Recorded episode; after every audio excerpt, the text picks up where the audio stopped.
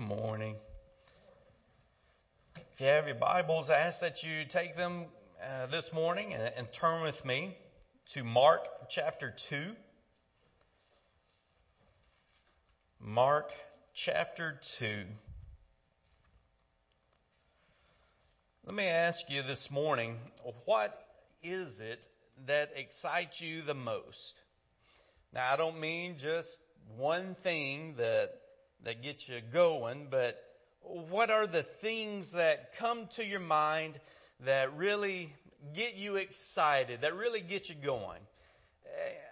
That's something I, I thought about, and, and this is just a maybe a short list for me, if you will, and it'll give you some idea of the things that um, really get me excited and kind of what I'm talking about this morning. One, it's knowing that I'm going to heaven, knowing that I've got a, an eternal home prepared for me because I placed my faith in Jesus Christ, and, and, and that I'm going to heaven because of that faith.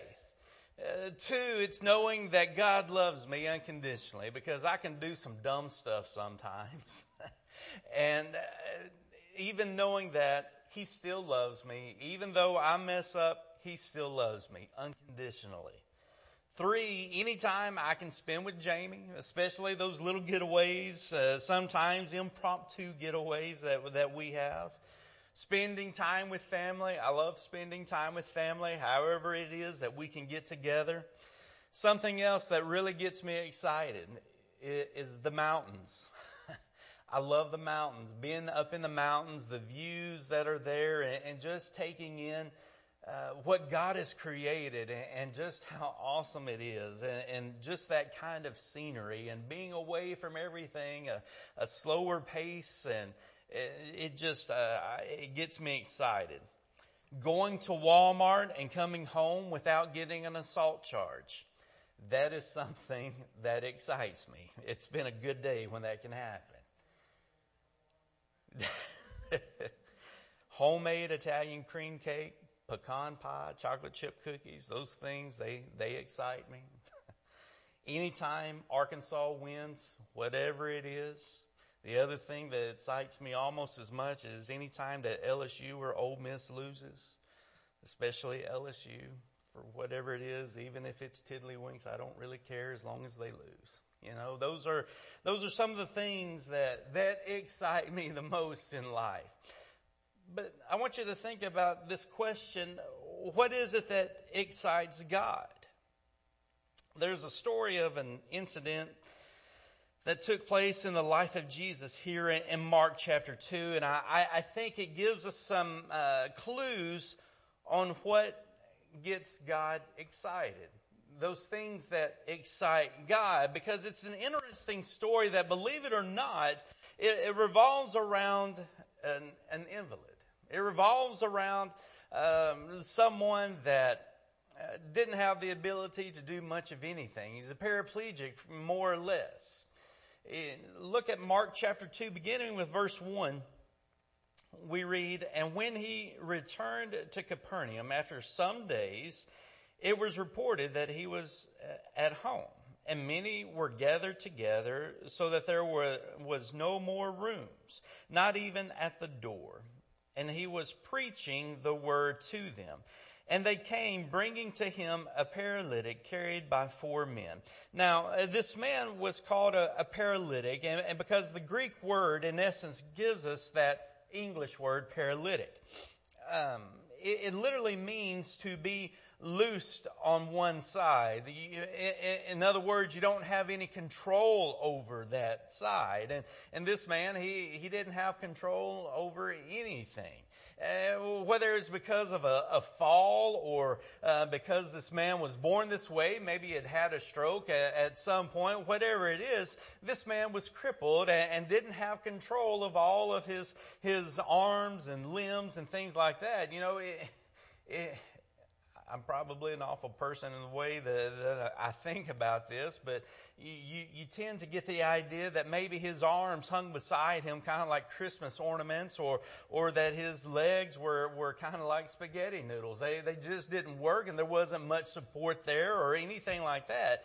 Now, if he was going to get into the presence of Jesus, somebody was going to have to bring him, wasn't it? He, he wasn't able to do that all by himself, all alone. But we think and look at that and think that was his greatest problem, don't we? On the surface, maybe so, but there was a, a greater problem, because even if he could have gotten up and, and gotten to where Jesus was, he, he couldn't have gotten in, could he? The house uh, was full of people. People were jammed in the doorways. Kids were sitting in the windows. Nobody could move. And obviously this was all pre-COVID. It was a standing room only. And this man, he couldn't stand.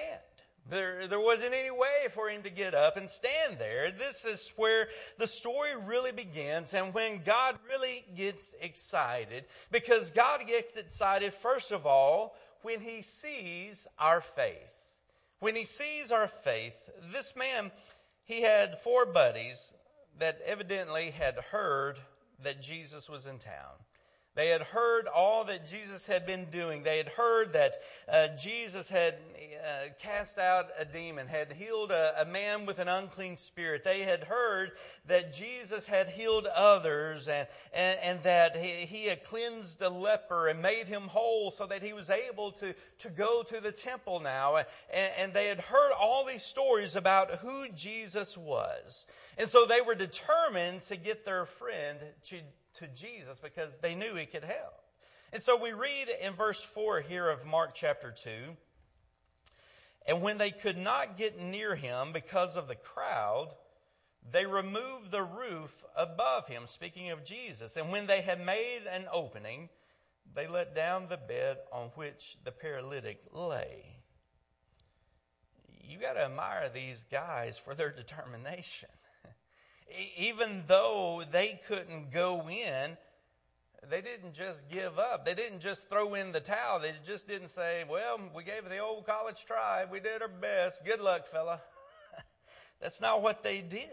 And the reason why they didn't give up was this. They had faith in who Jesus was and what Jesus could do. They climbed up to the top of this house where the roof was. And in Bible days, in this particular setting, the roof was made up of dried palm branches with dirt that was laid across the beam, somewhat like tile, if you will, to kind of give you a, a picture there. And it was relatively easy to tear the roof off, and, and that's exactly what they did. The owner of the house now had a, a new sunroof, thanks to these guys. He, he, he's helping out their air conditioning during the, the summer months. It probably wasn't appreciated much during the winter or during the rainy season, but that's beside the point. Just think about the faith that it took to do this on the part of these four men and this paralytic. They knew Jesus was their only answer, and they had faith that if they could just get their friend to Jesus, they could have fallen through the roof, what they were doing. They could have fallen through. They, they could have dropped their friend down on the floor. Talk about adding insult to injury. What they did, certainly, it wasn't something that was kosher. They were at a stranger's house, and they went to cutting it up. I mean, after all, de-roofing someone's house could be construed as antisocial. They didn't want to be around the people, so they made a direct path to not be around the people to get to Jesus. Either way you look at it, it wasn't the best case scenario, but they knew they had to get their friend there. They were going to...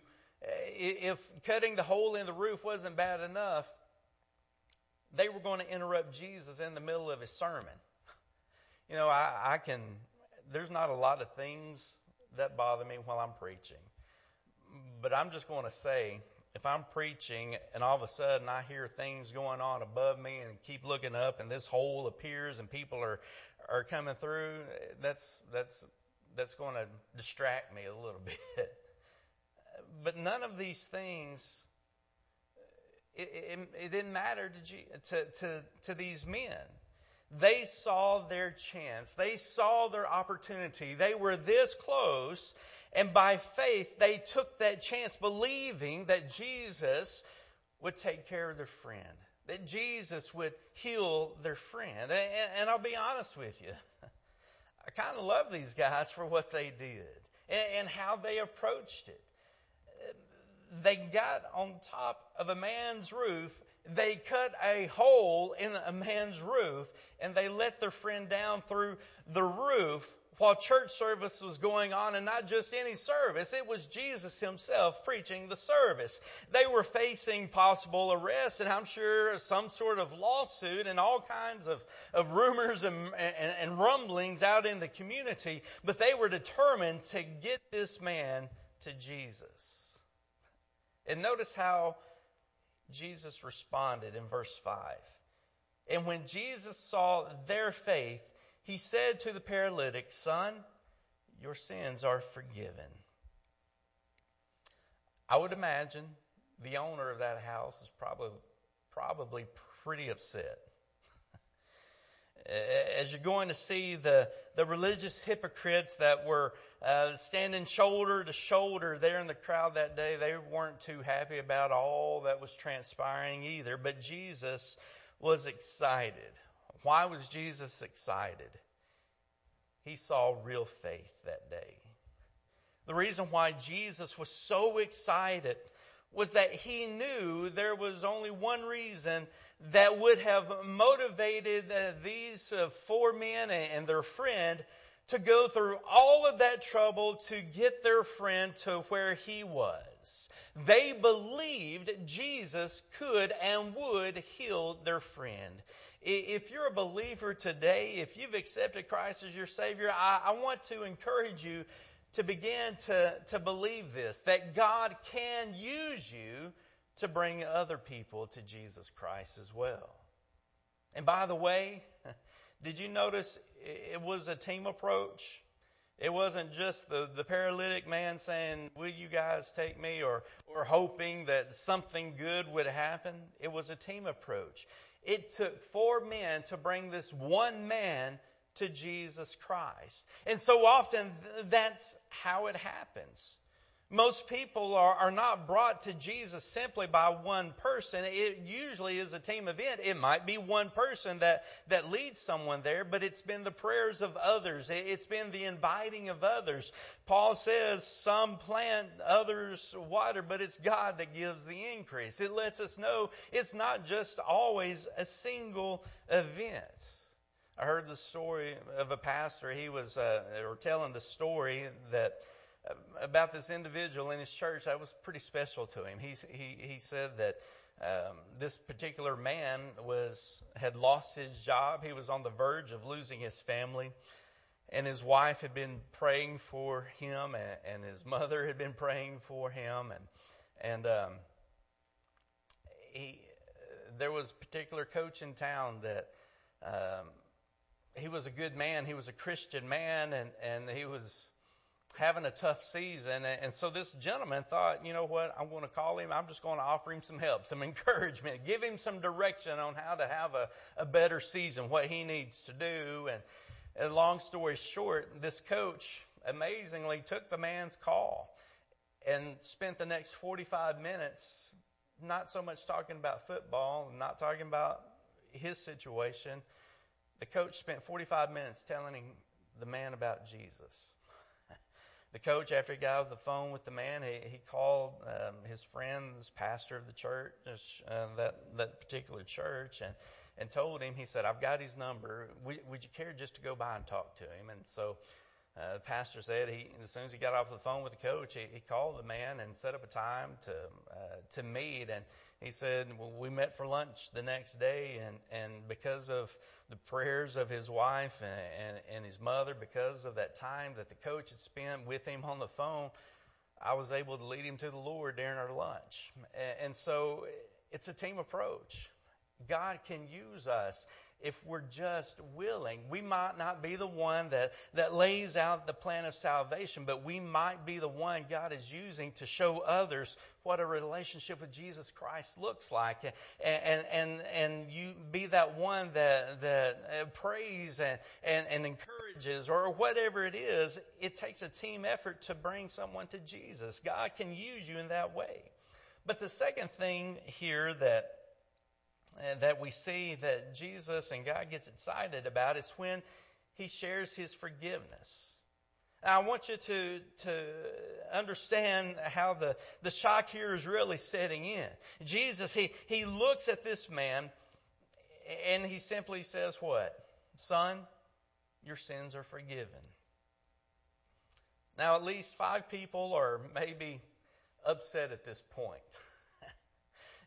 Just think about it. Think about those four friends that were up there on the roof that had gone through the crowd, that had carried this man uh, who knows how far, had cut a hole in the, in the people's roof and let their friend down.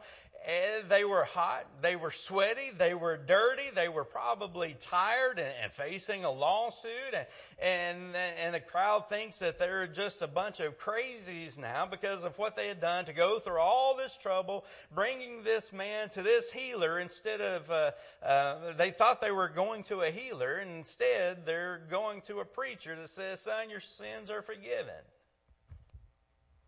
How about the paraplegic, this paralytic man? He's laying there thinking, great, I can't walk already, and you, you just want to preach a sermon to me and tell me, good job, good luck, your sins are forgiven. I'm here to deal with my sickness, and, and, and you're dealing with sin. What's wrong with this picture here? It's what that paralytic's probably thinking. And as we're going to see, there's nothing wrong with this picture, because this man was about to learn that his greatest problem was not his sickness. It wasn't his ailment. It wasn't his infirmity. But his greatest problem was indeed his sin. Sin either had directly or indirectly caused this man's sickness. You see, uh, sickness was a symptom. Sin was a problem. And I'll explain what I mean by that here in just a, a little bit. This man's uh, sickness was, uh, was uh, his most pressing problem, but this man's sin was his primary problem. He thought the greatest thing Jesus can do is to heal me. And Jesus knew the greatest thing I can do for this man is save him. The greatest need this man had was not being able to get up and to walk and to run and to work and, and being healed from his sickness. It was the healing of his sin-sick soul. That was his greatest need. And, and let me tell you why. Every problem we have is a symptom of the number one problem that we all have, and that's sin. And if you want to know why uh, cancer shows up in the body, and, and and drunk drivers kill innocent people, and why there's there's pain in childbirth, and and thing bad things happen to good people, you got to go all the way back to the first three chapters of Genesis, because that gives us the answer. Our problem is that we have uh, separated sin from the problem caused by sin. When life goes bad, when, when things don't work out the way that we think it should, when, when things break and, and when things don't go just our way, can we be honest? Who do we blame for that? We blame others sometimes, but usually we wind up blaming who? God. I'm your child. Why'd you let this happen to me? We blame God, but it never occurs to us to blame sin. And let me put it to you this way. Sorrow and suffering and death are all caused by sin. Maybe not specifically some sin that, that we've had in our own lives. But I, I want to share with you one verse of Scripture. And if you'll really hear what it says, I, I think a light is going to go off and, and come on in your heart that, uh, about a, a lot of things. Romans chapter five and verse twelve, it tells us this is what happened. It says, sin came into the world by one man, Adam. Sin brought death with it. Death spread to all men because all have sinned. Just very simply put, the root cause of the problem that we have, whether it's it's pollution, perversion, whatever it is, is sin. Sin is what has messed everything up. Sin is the reason people murder other people. Sin is the reason that nations war with other nations. Sin is the reason that, that people get sick and, and there are problems in families and children rebel against their, their parents. Whatever it is, it all goes back to sin. So why is it Why is that important? And it's for this uh, this simple reason. If sin is our greatest problem, then forgiveness is our greatest need, isn't it? This man, he was crippled. He he he was uh, primarily crippled by sin, not necessarily his own sin, but by sin. Jesus left him too much to deal with just his symptom. He wanted to deal with his problem as well. He, he gave him the greatest gift that he could ever give to anyone. He gave him complete and total forgiveness. Whenever someone understands how serious sin is and how sweet forgiveness is and comes to God and receives that forgiveness, God gets really excited. And because of that, we see one other thing that excites God: when He shows His faithfulness. Notice verses six through eight. Now some of the scribes were sitting there, questioning in their hearts, why does this man speak like that? He's blaspheming. Who can forgive sins but God alone? And immediately Jesus, perceiving in his spirit that they thus questioned within themselves, said to them, why do you question these things in your hearts? Now, before I go on, there's a neat little lesson to take home with you today, and this one that gets thrown in for free. Never ever think to yourself around Jesus. Never think that your thoughts are yours and yours alone and nobody else hears or knows your thoughts, because with Jesus you're never thinking to yourself and by yourself and, and thinking that no one will ever know what your thoughts are. You talk about intimidation. It's not Dale Earnhardt. It, it's knowing that Jesus is, is the mastermind reader. It, it, the next time you think that you're thinking to yourself and, and well, it's not hurting anybody, listen. You've got an eavesdropper. Jesus hears and knows, and, and, and He even knows why you're thinking those thoughts if you want to add another layer to it. That's for free. Take that home and chew on that. And so these these these scribes, Pharisees, they, they thought to themselves, you can't just give a man forgiveness. You can't run around all willy-nilly saying, I forgive you in God's name. You're forgiven. He's got to earn it. They're thinking he, he he has to bring a sacrifice. He's got to pay a price for the for his sin. And besides that, only God can forgive him. And so they threw down the gauntlet. And Jesus picked it up. Notice what happens. Verse start verse nine. Which is easier? This is Jesus speaking. Which is easier to say to the paralytic, your sins are forgiven? Or to say, rise, take up your bed and walk, but that you may know that the Son of Man has authority on earth to forgive sins. He said to the paralytic, I say to you, rise, pick up your bed and go home. You notice what Jesus does here? He uses the physical to get to the spiritual. Jesus, he, he healed the man's legs and, and his arms and whatever the man's problem truly was to prove that he could save the man's soul and forgive sin. Jesus made it a, a put up or shut up time. And, and for those religious hypocrites, Jesus had put up. And so they didn't have any choice but really to shut up about the matter, did they? He, he, he really did ask the question. And, and I want you to answer it this morning. Which is easier for Jesus? To forgive a soul or to heal a body? And let me, let me put it to you this way. To heal that man's body, it, it took one breath and seven or eight words, about two to three seconds. But to forgive that man's sin, it was so much more than just those words, wasn't it?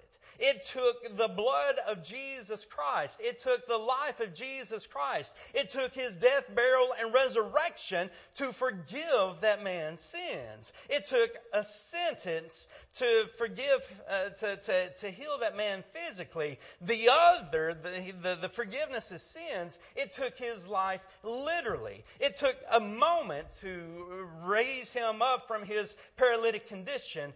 It took His life to be raised from the dead to forgive his sins. So I want to say it again. Every problem, every struggle, every illness, every heartache, every pain that you have is just a physical reminder that your greatest need is always spiritual. You see, the most of this world doesn't get that. And neither did the crowd initially. Notice what verse twelve says. And he rose and immediately picked up his bed and went out before them all, so that they were all amazed and glorified God, saying, we never saw anything like this.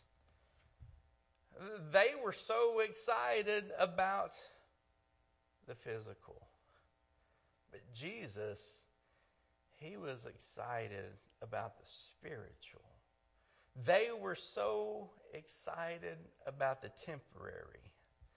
This man, yes, he could walk, he could live, but he was also going to die, and that physical healing was going to come to an end. But Jesus was excited about the eternal, because this man, yeah, he was going to live, he was going to die, that healing was going to come to an end, but that spiritual healing, that was lasting for all of eternity, and he was going to live eternally with Jesus. The crowds, they were excited this man could now walk. Jesus was excited because this man could now worship and had reason to worship and, and, and had eternity to look forward to, an eternity in heaven. Can I tell you that's why I'm a Christian? Christianity is the only spiritual philosophy that addresses our greatest problem, which is sin, and meets our greatest need, which is forgiveness.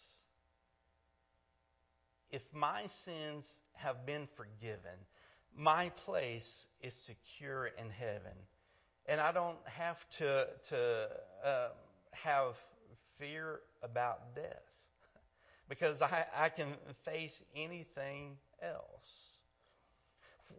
When I can stand before a holy and a righteous God and say, because of the blood of Jesus Christ and my faith in Him, my sins are forgiven. You know what? God gets really excited about that. If you don't know Jesus as your Lord and Savior, you can bring excitement in heaven today by giving your life to Him. If you know Jesus Christ as Lord and Savior, keep exercising your faith.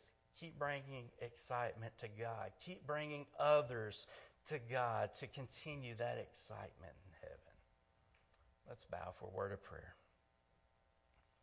Dear Heavenly Father, we come before your throne once again, and And we thank you for the opportunity to gather together. We thank you for your word. We thank you for your truth. We thank you for the fact that we know we're sinners, but we can be forgiven. That, that our greatest need is forgiveness from our sins. And dear Lord, we thank you for the fact that you do save us when we when we repent of our sins and accept you into our heart and ask you to come in and take control. And dear Heavenly Father, we thank you for the eternity in heaven that waits on us when we place our faith in you. And dear Lord, we uh, I just pray today that, that we can take this message and, and we can continue to bring excitement to your throne through sharing your gospel, through living your gospel, through living your resurrection, and and, and bringing others to a saving knowledge of you. And dear Lord, I, I pray that you will use us, that you'll help us to do just that. And dear Lord, if there's someone here that doesn't know you today as Lord and Savior, I pray that your your Spirit will work in their hearts and in their life, and and that you'll use us to to bring another to you. All these favors and blessings we ask in your name. Amen.